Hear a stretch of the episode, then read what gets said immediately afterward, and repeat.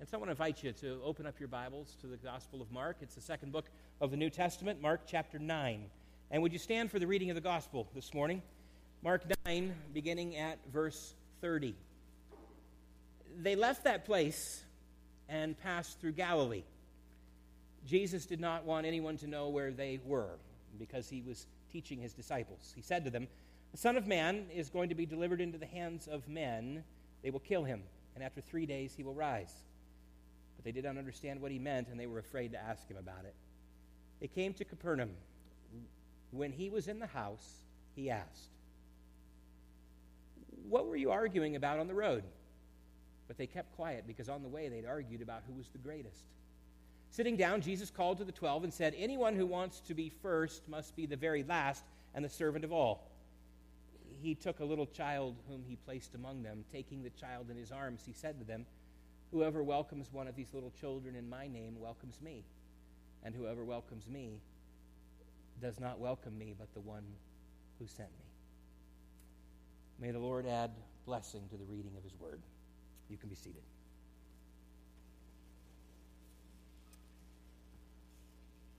Jesus is on this journey. He's traveling. He's traveling with his disciples, and they are going through Galilee. They're on their way to Capernaum. And in the previous chapter, Jesus, if you read back a little bit, Jesus speaks about his own suffering and um, about picking up a cross and following him. And Peter hears that, and, and Peter thinks that's just crazy talk. And he needs to shut Jesus down. And so he tries to, he tries to quiet him down. And, and that's the place where, where Jesus says those words that we know that, that uh, kind of sting a little bit. He says to Peter, Get behind me, Satan. Now, you don't need me this morning to tell you that's not really what we want to hear from Jesus, right? But in today's passage, Jesus speaks again of the coming of his death. Speaking again that he would rise again. But the, but the disciples don't understand what he's saying. They remember that they talked about it the last time, but I think that perhaps it didn't go so well, so they were afraid to ask this time. It appears that some of them weren't even listening to Jesus anyway. Jesus could hear these heated words of the disciples as they're journeying along, and, and he can't quite make out what the words are, but, but it, it would stand to reason that if Jesus doesn't quite make the words out of what they're saying, they're not really making out the words of what Jesus is saying either. And when they reached Capernaum, Jesus asked them what they were arguing about along the way, and Scripture says they were silent for they had argued about who was the greatest.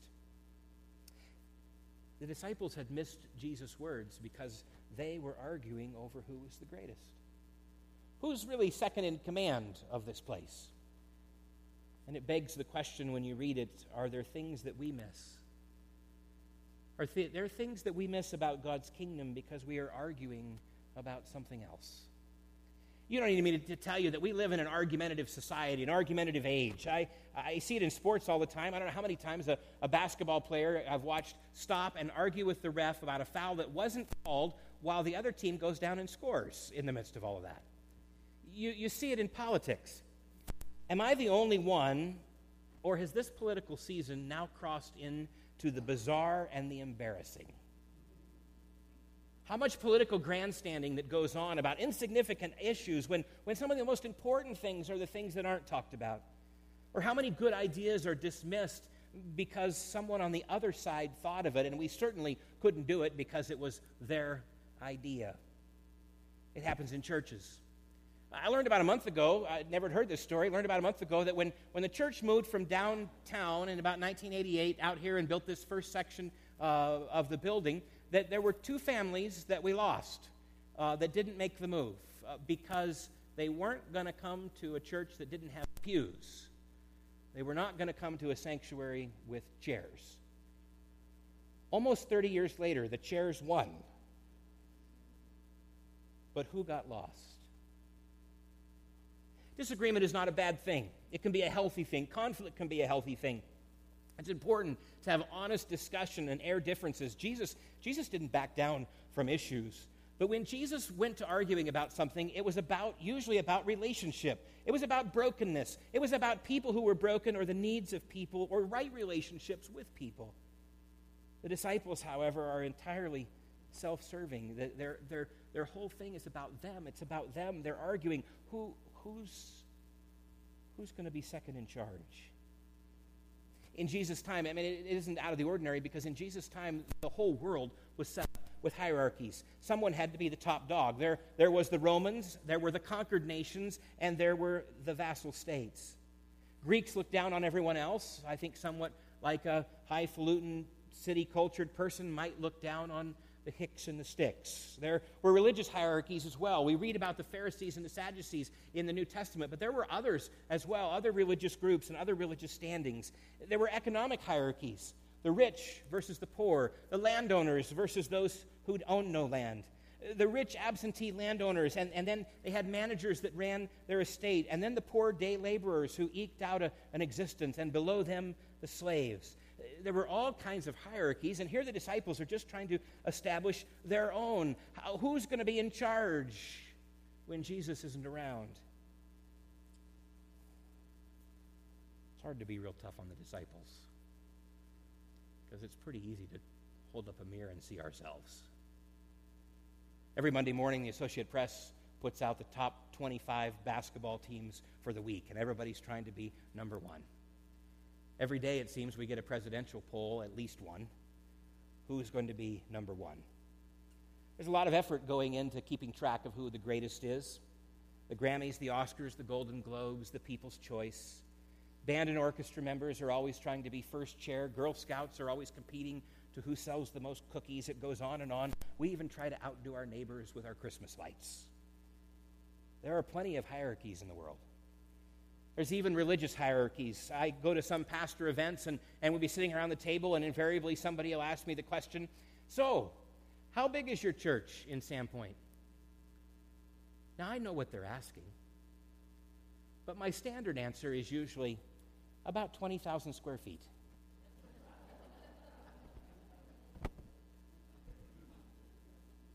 The disciples believe that Jesus' kingdom is imminent, and they're arguing about who's going to be the vice Messiah. In all their discussions about what they were doing, they, they were missing what Jesus was saying. He's talking about important stuff. He's talking about his suffering. He's talking about his death. And, and they missed it. He's talking about his resurrection. Jesus asked them, what, what were you guys talking about back there? I think they looked at their shoes. They didn't want to answer, they were embarrassed. But Jesus has a little inkling of what they're talking about, and, and so he says to them, You, um, see, I think maybe, I don't think this is the first time this came up. I think maybe they have dealt with this before. And Jesus says, Whoever wants to be first must be last of all, must be servant of all. And then Jesus took a child in his arms and said, Whoever welcomes a child welcomes me. Now, today, family life is centered on children and taking kids to ball games and dances and lessons and school activities. In fact, there are a lot of times that Jamie and I have to sit down on Monday mornings and we have to plan out the week which kid goes where and who's going to take them where. And, and it's, it is nice that Lake is driving. We just sleep in now. And um, uh, maybe it isn't that good, but still. Grandparents do on kids. It's, it's, it's a great thing. You know, it's interesting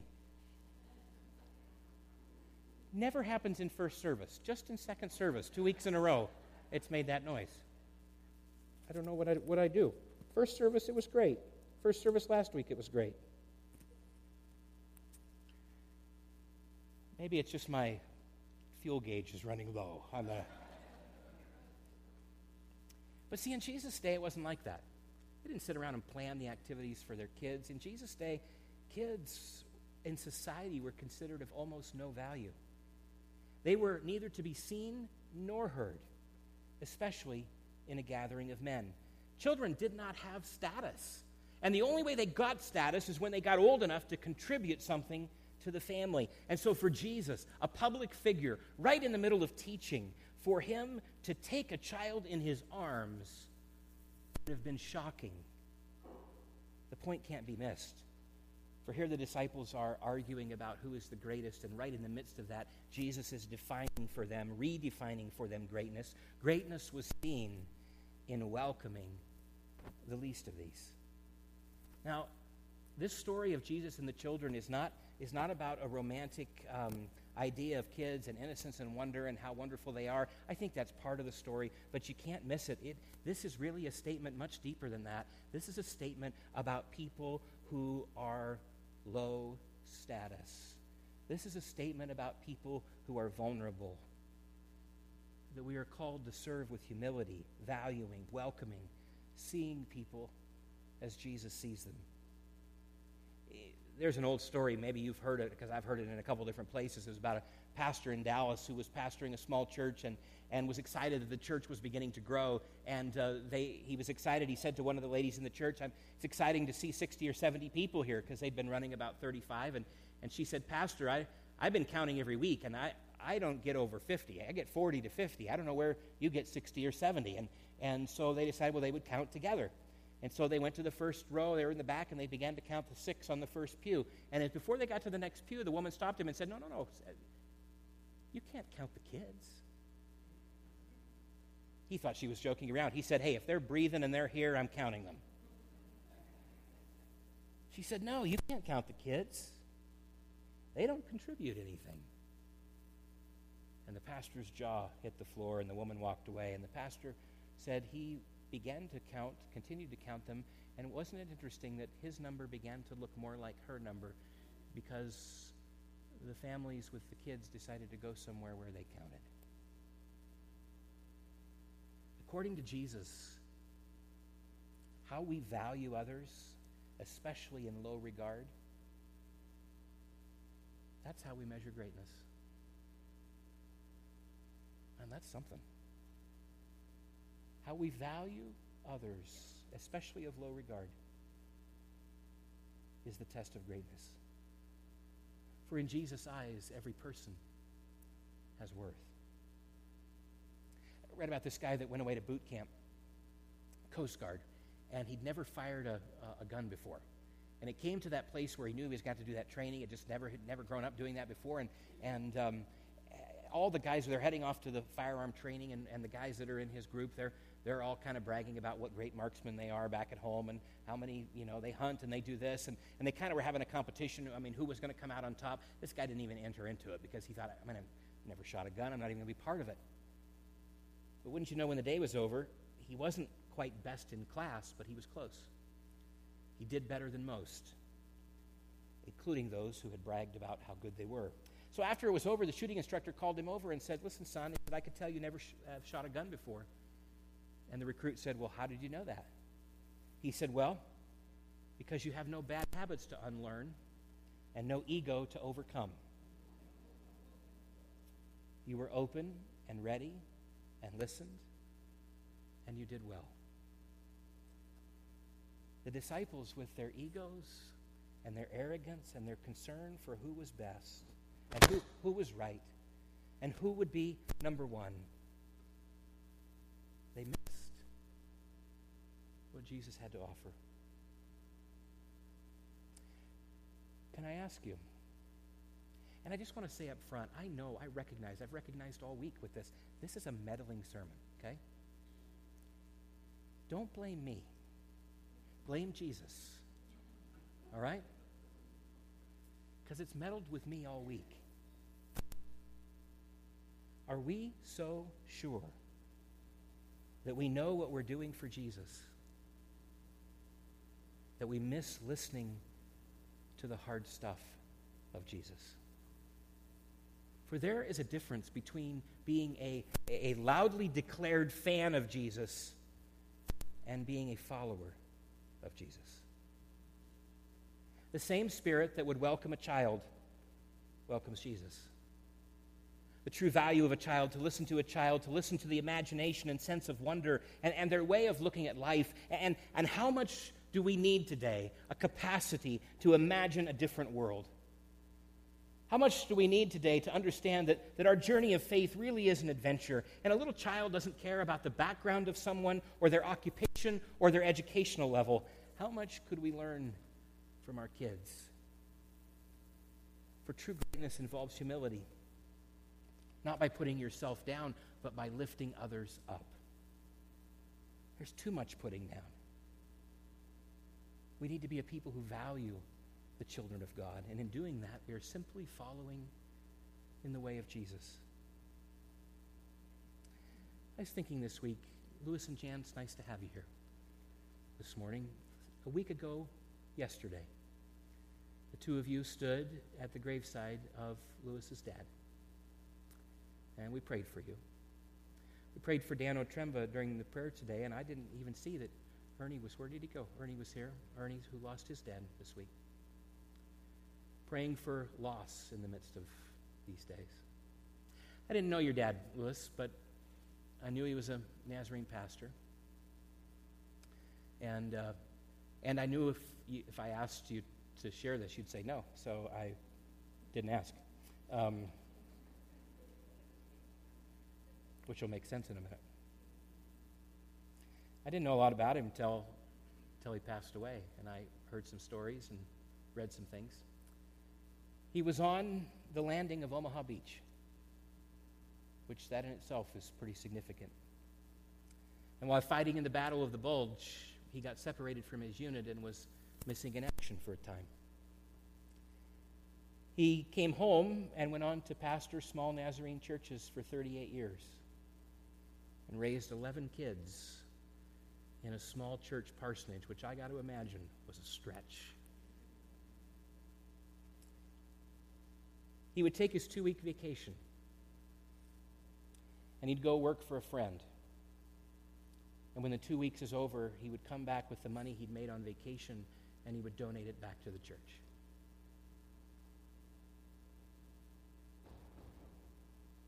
You see, the kingdom of God in the kingdom, the ones who are remembered as great are not the ones that get shouted out by the world standard. In the kingdom of God, the people that are measured as great don't stand up and tell you how great they are. In the kingdom of God, they don't need to take ads for 30 second sound bites. They just do it. Deny yourself, take up your cross, and follow Jesus. Jesus modeled true greatness in welcoming a child, a least of these, the lowest on the ladder. Who would you have to welcome to look more like Jesus? I'm just going to let that hang there for a while. Who would you have to welcome to look more like Jesus? In your bulletin, I don't know if you've ever noticed. We hope you notice things in the bulletin. In the upper left hand corner, there's just a little brief message from me. You, you, might have read it long ago. It's probably something you've skipped along. Many bulletins are like that. They have some kind of welcome to new people, to guests who, who join them for the day. And a while back, I read, uh, came across, uh, printed in a church bulletin, a welcome like one I had never seen before. And I thought today might be a good day to share it. This is what it says to guests who walk in the door. It said, We extend a special welcome to those who are single, married, divorced, filthy rich, dirt poor, and yo no habla inglés. We extend a special welcome to those who are crying newborns, skinny as a rail, or could afford to lose a few pounds. We welcome you if you sing like Bocelli or if you can't carry a note in the bucket. You're welcome here if you're just browsing, just woke up, or just got out of jail. We don't care if you're more Catholic than the Pope or haven't been to church since little Joey's baptism. We extend a special welcome to those who are over 60 but not grown up yet, and to teenagers who are growing up too fast. We welcome soccer moms, NASCAR dads, starving artists, tree huggers, latte sippers, vegetarians, junk food eaters. We welcome you. If you're having problems or you're down in the dumps or you don't like organized religion, we've been there too. If you blew all your offering money at the dog track, you're welcome here. We offer a special welcome to those who think the earth is flat, work too hard, don't work, can't spell, or because grandma's in town and wanted you to go to church. We welcome those who are inked, pierced, or both. We offer a special welcome to those who could use a prayer right now. Had religion shoved down your throat as a kid or got lost in traffic and wound up here by mistake. We welcome tourists, seekers and doubters and you.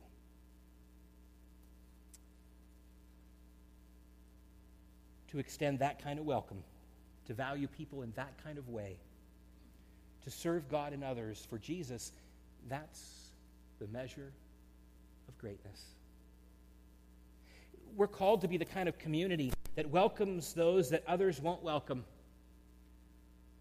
and that invites those in who don't seem to have much to offer. Jesus said, when you welcome like that, when you welcome like that, you welcome me.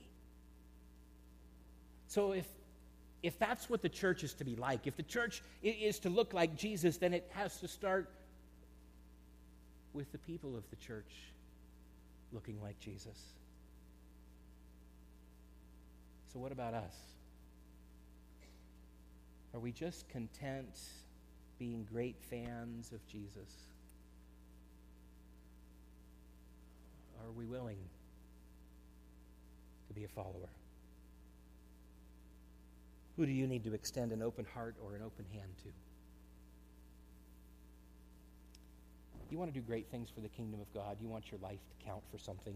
It won't necessarily be uh, in some huge way with fireworks. It will begin in the quiet love of Jesus.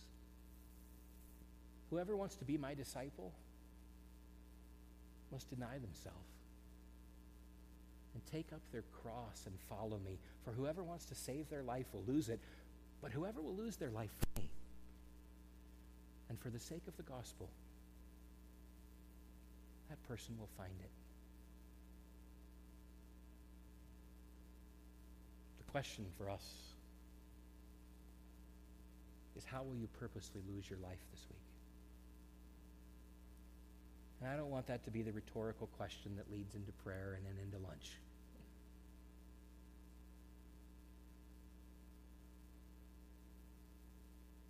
But how will we purposely lose our life this week? To lose the battle and to win the war is to lay our stuff down for the kingdom of God. Would you stand with me?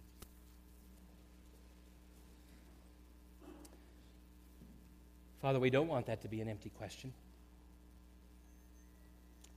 And so we pause just in this moment to let you speak to it. How will we purposely lose our life this week? Let's listen to you for a moment.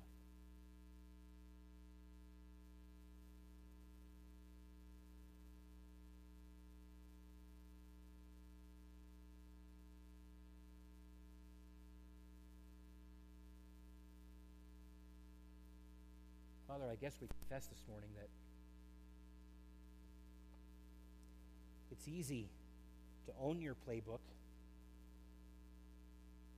It's harder to follow the plays.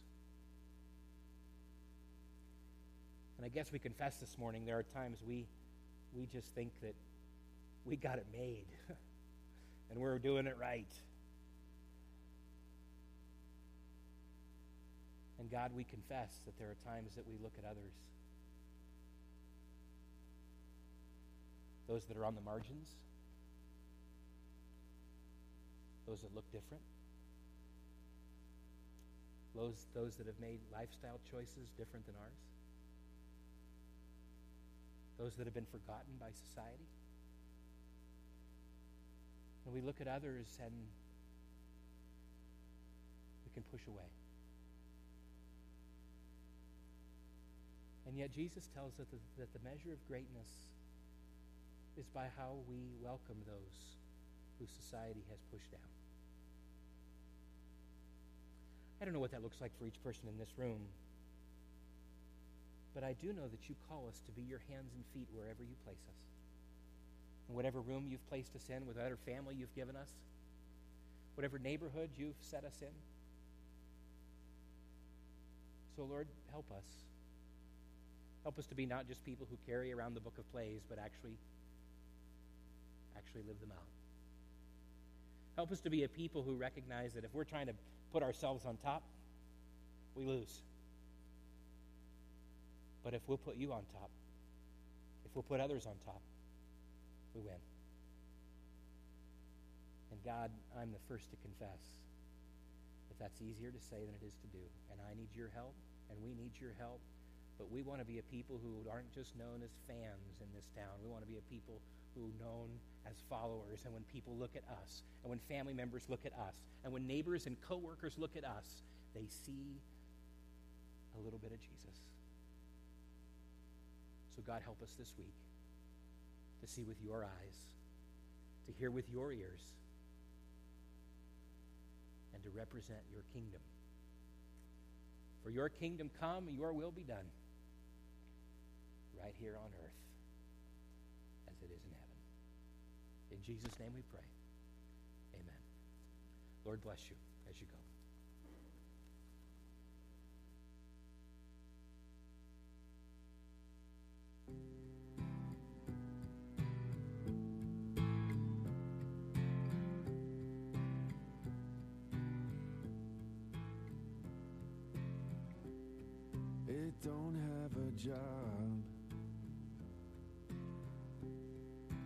Pay your bills. Won't buy